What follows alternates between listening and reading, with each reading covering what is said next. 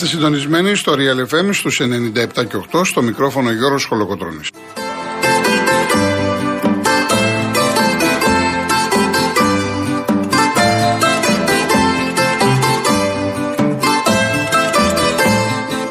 Τηλέφωνο επικοινωνίας 211-200-8200. Επαναλαμβάνω τον αριθμό 211-200-8200. Η κυρία Φράνση Παράσκη είναι σήμερα στο τηλεφωνικό κέντρο. Ο κύριος Γιάννης Καραγευρέκη στη ρύθμιση του ήχου.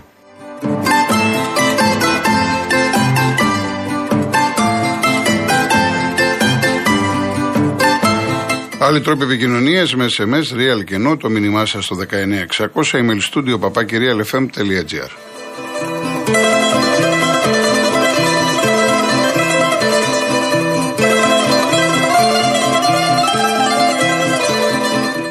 Κυρίες Δεσποινίδες και κύριοι, καλό σας μεσημέρι. 4 Οκτωβρίου σήμερα το 2022. Γυρίζουμε πολλά χρόνια πίσω. Πάμε στις 4 Οκτωβρίου του 1999. Υπήρχε ένα ντέρμπι Παναθηναϊκού ΠΑΟΚ στην Αθήνα. Και 77 οπαδοί του ΠΑΟΚ γύριζαν πίσω στην Θεσσαλονίκη και συγκεκριμένα στο Κορδελιό. 4,5 ώρα το ξημέρωμα, σύγκρουση του Πούλμαν με ένα φορτηγάκι, ο απολογισμός φρικτός, έξι νεαροί οπαδοί του ΠΑΟΚ σκοτώθηκαν και ο οδηγό του δεύτερου οχήματος ήταν πραγματικά η πιο μαύρη σελίδα στην ιστορία του ΠΑΟΚ, από τις πιο μαύρες σελίδες στην ιστορία του ελληνικού ποδοσφαίρου και γενικά του ελληνικού αθλητισμού. Αιωνία η μνήμη τους.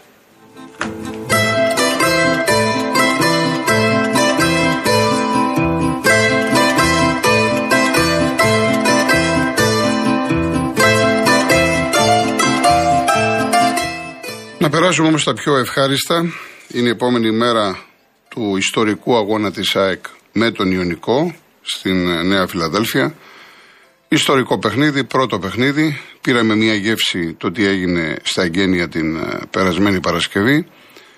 Και χθες ε, ουσιαστικά ξημέρωσε μια νέα εποχή για την ΑΕΚ. Γιατί πραγματικά αυτό το γήπεδο είναι το μεγάλο όπλο της ΑΕΚ να φτιάξει την ομάδα που ονειρεύεται ο παδός της. Είδαμε τις εκδηλώσεις, είδαμε μια εκ να περάσω αγωνιστικά η οποία έβγαζε ομορφιές στο γήπεδο. Μια εκ που ονειρεύεται, όπως ονειρεύεται να την βλέπει ο κόσμος της. Εγώ σας έχω πει πολλές φορές ότι είμαι λάτρης του αγγλικού ποδοσφαίρου και μπορώ να παρακολουθήσω από το Liverpool City και το Chelsea Tottenham μέχρι να δω το Southampton Coventry και το Bristol Rotherham. Γιατί, γιατί δεν υπάρχουν σκοπιμότητες. Διότι ακόμα και η Bristol να παίξει με τη City του Guardiola θα μπει μέσα, θα την κοιτάξει τα μάτια, θα προσπαθήσει να παίξει ποδόσφαιρο. Αυτό που μου άρεσε χθες στην ΑΕΚ είναι ότι ξέχωρα από την όλη ατμόσφαιρα είχε πλάνο, μπήκε μέσα να τσακίσει τον αντίπαλο. Έτυχε να είναι ο Ιωνικός. Ήταν άτυχος. Εκτιμώ ότι όποια ομάδα να ήταν εχθέ, το πιο πιθανό ήταν να έχανε. Διότι οι παίκτες της ΑΕΚ ήταν πυραυλοκίνητοι. Ήταν τέτοια η ατμόσφαιρα. Ήταν το πρώτο παιχνίδι. Δεν μπορούσαν να φανταστούν ότι θα ε, φέρουν ένα τέτοιο αποτέλεσμα που θα πικράνουν τον κόσμο. Ακόμα και ο Ρότα, ο δεξιός οπισθοφύλακας, έλεγες από πού αυτός ο παίκτης. Επομένως, καταλαβαίνετε, δεν ξέρω πώς είδατε τον αγώνα. Φαντάζομαι ότι εσείς που το ζήσατε έχετε μια εικόνα που δεν μπορεί να περιγραφεί ε, με λόγια. Είναι δύσκολο να δεν το ζήσεις. Από ό,τι μου είπαν άνθρωποι που πήγαν, εγώ ακόμα δεν έχω πάει. Ε, έχει το γήπεδο χωρητικότητα 32.000 κόσμου και νομίζεις ότι φωνάζουν 60.000. Έχει μια τρομερή ακουστική. Και όταν βλέπεις την ΑΕΚ να παίζει όπως έπαιζε χθες, λες πραγματικά ότι αυτή η ομάδα ε, μπορεί να κάνει πρωταθλητισμό. Είναι έξι πόντους πίσω από τον Παναθηναϊκό. Αυτό είναι καλό για το πρωτάθλημα. Να βλέπουμε την ΑΕΚ τώρα να αποκτά το γήπεδό της και να μοντάρεται να είναι καλύτερη και μακάρι να δούμε και τον Ολυμπιακό να παίρνει τα πάνω του, τον Μπάουκ, τον Άρη, για να δούμε πραγματικά ένα άλλο πρωτάθλημα που δεν θα ασχολούμαστε με τη διαιτησία, δεν θα ασχολούμαστε με την ΕΠΟ, με τις λίγκες, δεν θα ασχολούμαστε με το τι ανακοινώσεις βγάζει μία ομάδα και η άλλη, αλλά θα ασχολούμαστε με το τι βλέπουμε στον αγωνιστικό χώρο. Όπως χθες που βλέπεις μία ΑΕΚ η οποία παίζει ένα 4-4-2, αλλά ουσιαστικά ήταν ένα 4-2-4. Βλέπεις αυτό το θηρίο πίσω το μουκουντί. Δεν μπορώ να, να βγάλω πολλά συμπεράσματα. Δεν βοηθάει το σουλούπι του, το στυλ του, αλλά και έκοβε και μοίραζε προωθητικά την μπάλα. Δεν ήταν μπαλιές παράλληλες. Προωθούσε το παιχνίδι. Ένα Σιμάνσκι που για κάποιους ήταν τελειωμένος και το βλέπεις ένα μοντέρνο εξάρι. Ένα Πινέδα να κάνει τα πάντα. Ένα Γκατσίνοβιτς εκπληκτικό. Δικαιολόγησε απόλυτα τις όλες διαδικασίες που έκανε η ΑΕΚ για να τον εντάξει στο δυναμικό της. Ένα Λιβάη Γκαρσία που θυμάστε που εγώ φώναζα, ας τον δοκιμάσουν σέντερφορ και δεν θα χάσουν κενά. Έναν Αραούχο που όργωσε το γήπεδο, ήθελε να βάλει γκολ και όπως μπήκε και αποθεώθηκε μετά από τους ε, οργανωμένους. Ο Ελίασον ένα εξτρέμ και σέντρα έχει και τρίπλα έχει και είναι ομαδικό. Γενικά μία ΑΕΚ η οποία ήταν αυτό που λέμε να την πίνεις στο ποτήρι. Ήταν τέτοιο το μάτς. Ήταν το πρώτο παιχνίδι. Οι παίκτες ήθελαν νίκη. Ήθελαν να τα δώσουν όλα.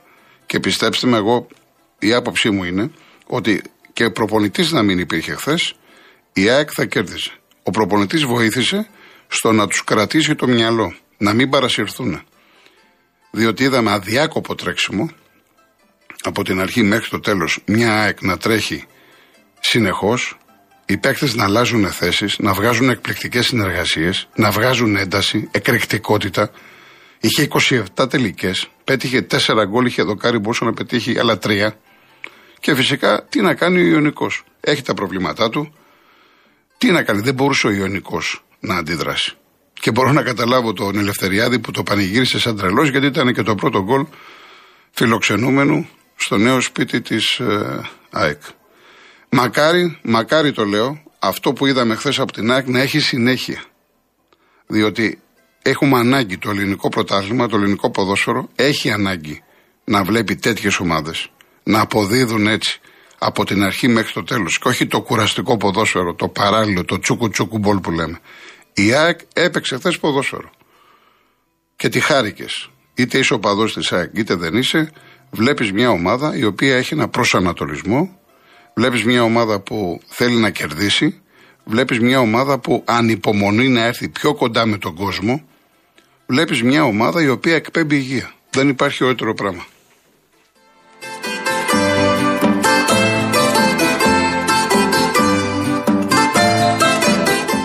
Και επειδή έχω και κάποιες ερωτήσεις και από χθες στο Instagram, όσο θέλετε να μπείτε γιώργος.κολοκοτρώνης, ε, να πω το εξής, ο Χλωτάπητας, είναι θέμα ημερών να φτιάξει εκεί λίγο στο κέντρο. Ήταν έτσι καφετή, να το πω απλά και λαϊκά. Αυτό έγινε, επιβαρύνθηκε λόγω των εγγενείων, λόγω των, της προετοιμασίας. Ε, επιστημονικά σε 15-20 μέρες θα είναι έτοιμος. Θα δείτε ότι είναι χορτάρι, θα είναι πράσινο. Υπάρχουν ειδικά φώτα που το ετοιμάζουν κλπ. κλπ. Ε, τώρα, κάποιες ατέλειες που ενδεχομένως να υπάρχουν, σας παραπέμπω στο εξής. Όταν την η έκανε αυτό το απίστευτο γήπεδο που κόστησε ένα δις, μόλις ε, τελείωσε, ε, είπε στους οπαδούς της, όταν θα πάνε στο γήπεδο, να κάνουν τις παρατηρήσεις τους, τι πρέπει να βελτιωθεί. Αυτό συμβαίνει σε όλο τον κόσμο, σε όλα τα νέα γήπεδα.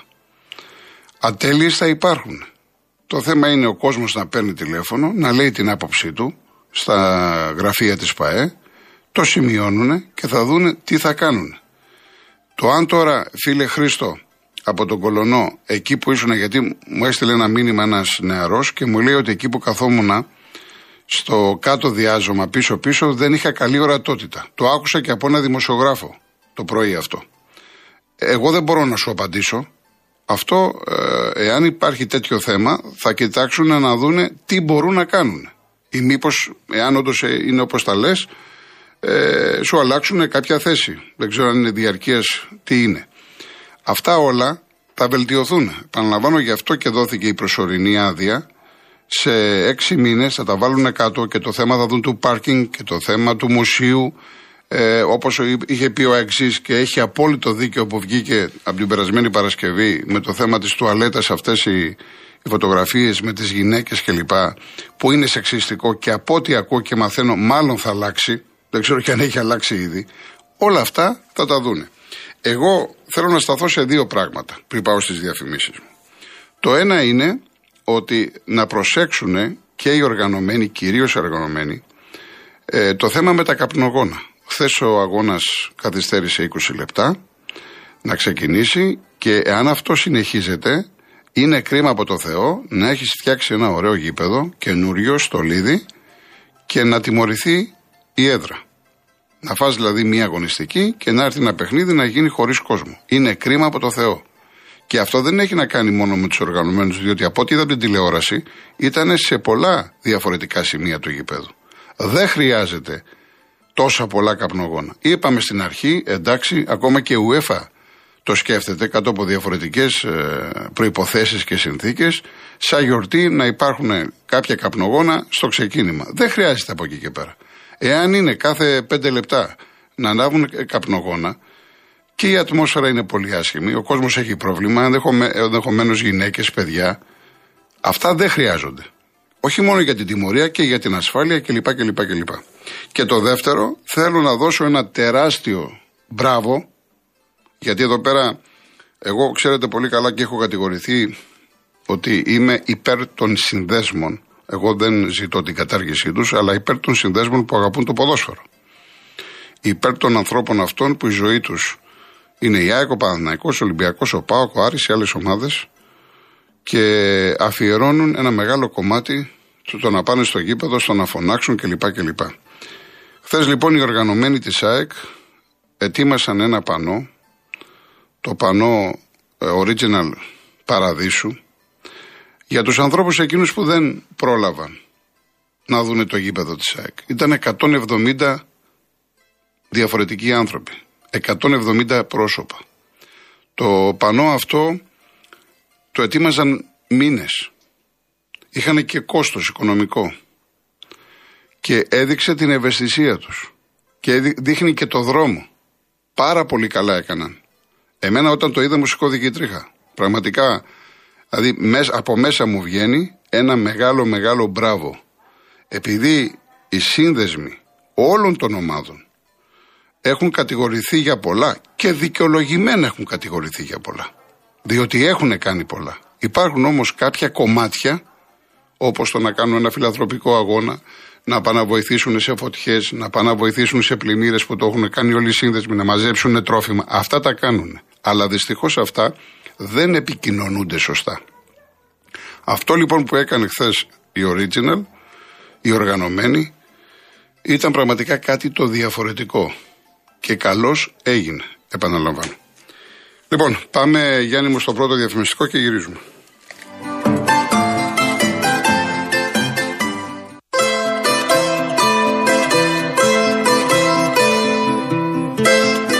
Πήρα ένα συγκινητικό γράμμα από μια κυρία η οποία είναι στο Αμβούργο δουλεύει, η οποία είναι και γιαγιά και μου είπε κάποια πράγματα και την ευχαριστώ γιατί χωρίς να με ξέρει μου εμπιστεύτηκε προσωπικά τα ζητήματα.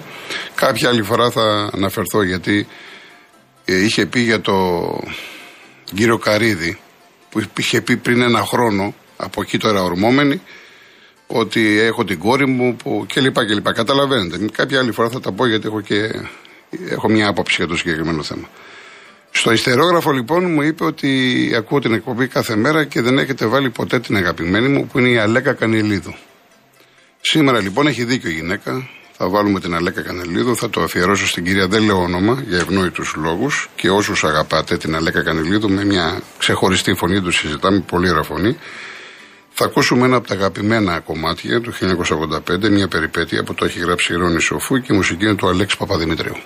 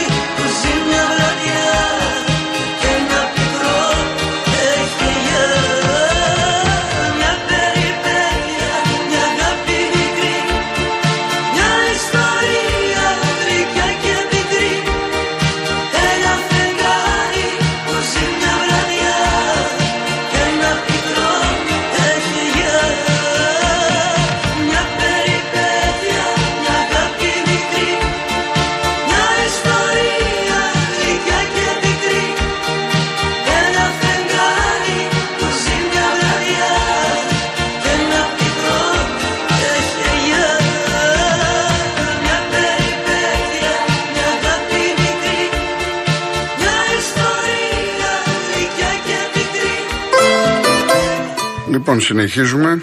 Την Παρασκευή με ρώτησε ένας φίλος του ΠΑΟΚ τι να έχω, αν ξέρω κάτι για την υγεία του Κέσσαρα, του Σταύρου Σαράφη. Ε, πληροφορήθηκα ότι πλέον δεν είναι σε μηχανική υποστήριξη, γιατί είχε υποστεί πριν ε, αρκετές μέρες εγκεφαλικό επεισόδιο. Δεν είναι υπό την ε, υποστήριξη μη- μηχανημάτων και ή έχει μεταφερθεί ή πρόκειται να μεταφερθεί σε θάλαμο. Είναι καλύτερα. Είναι καλύτερα. Αυτό έχει, αυτό έχει σημασία για τον Κέσσαρα. Λοιπόν, στον Άρη να πούμε ότι έφτασε ο Ετέμπο, ένας Νιγηριανός μέσος, ε, ο οποίος είχε προβλήματα με τη βίζα του. Ο Άρης υποδέχεται την ΑΕΚ την Κυριακή σε ένα πολύ κα- κομβικό μάτς και για τους δύο.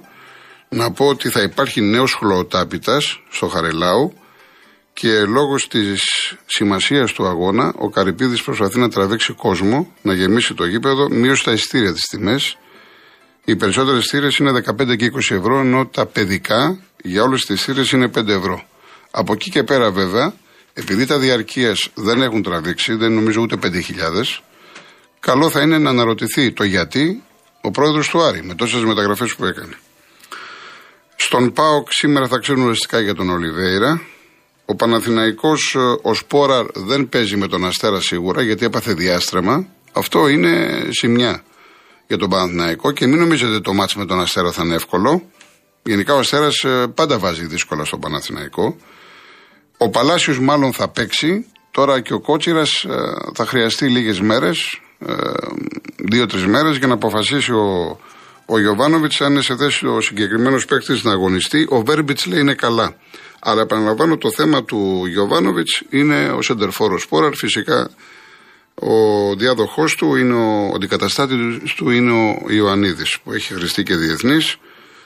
Είναι σε καλή ψυχολογική κατάσταση. Είναι καλός παίκτης ο Ιωαννίδης. Του λείπει τον γκολ βέβαια, αλλά κάνει πολλές δουλειές στο γήπεδο. Και εάν έχεις αυτό τον Αϊτόρ σε αυτή την κατάσταση τη φοβερή, σαν Παναθηναϊκός δεν έχεις να φοβάσαι τίποτα.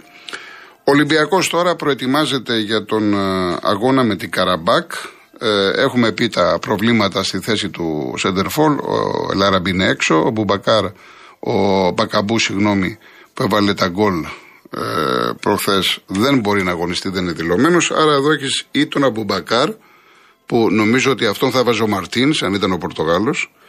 Αλλιώς έχεις στη λύση του Μπιέλ. Ο Μπιέλ, ο οποίος έχει παίξει και εννιάρι, έχει παίξει και δεκάρι, έχει παίξει και από τα άκρα να συγκλίνει προς τα μέσα. Από εκεί και πέρα είναι μάλλον το πιο πιθανό και φαντάζομαι αυτός είναι και ο λόγος που δεν τον έβαλε ο Μίτσελ ε, στον αγώνα με τον Ατρόμητο. Ο Χάμες Ροντρίκες δεν προλαβαίνει την Καραμπάκ.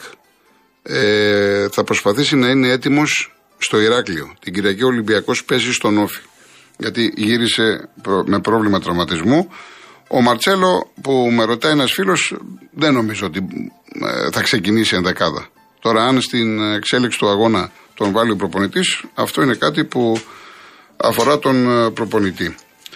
Λοιπόν, ε, τη συμπάθεια όλων μας στο ΖΕΚΑ, ο ΖΕΚΑ ο οποίος ήταν έξω με ρήξη χιαστού πάρα πολλούς μήνες, επέστρεψε και ξαναχτύπησε σοβαρά στο ίδιο πόδι.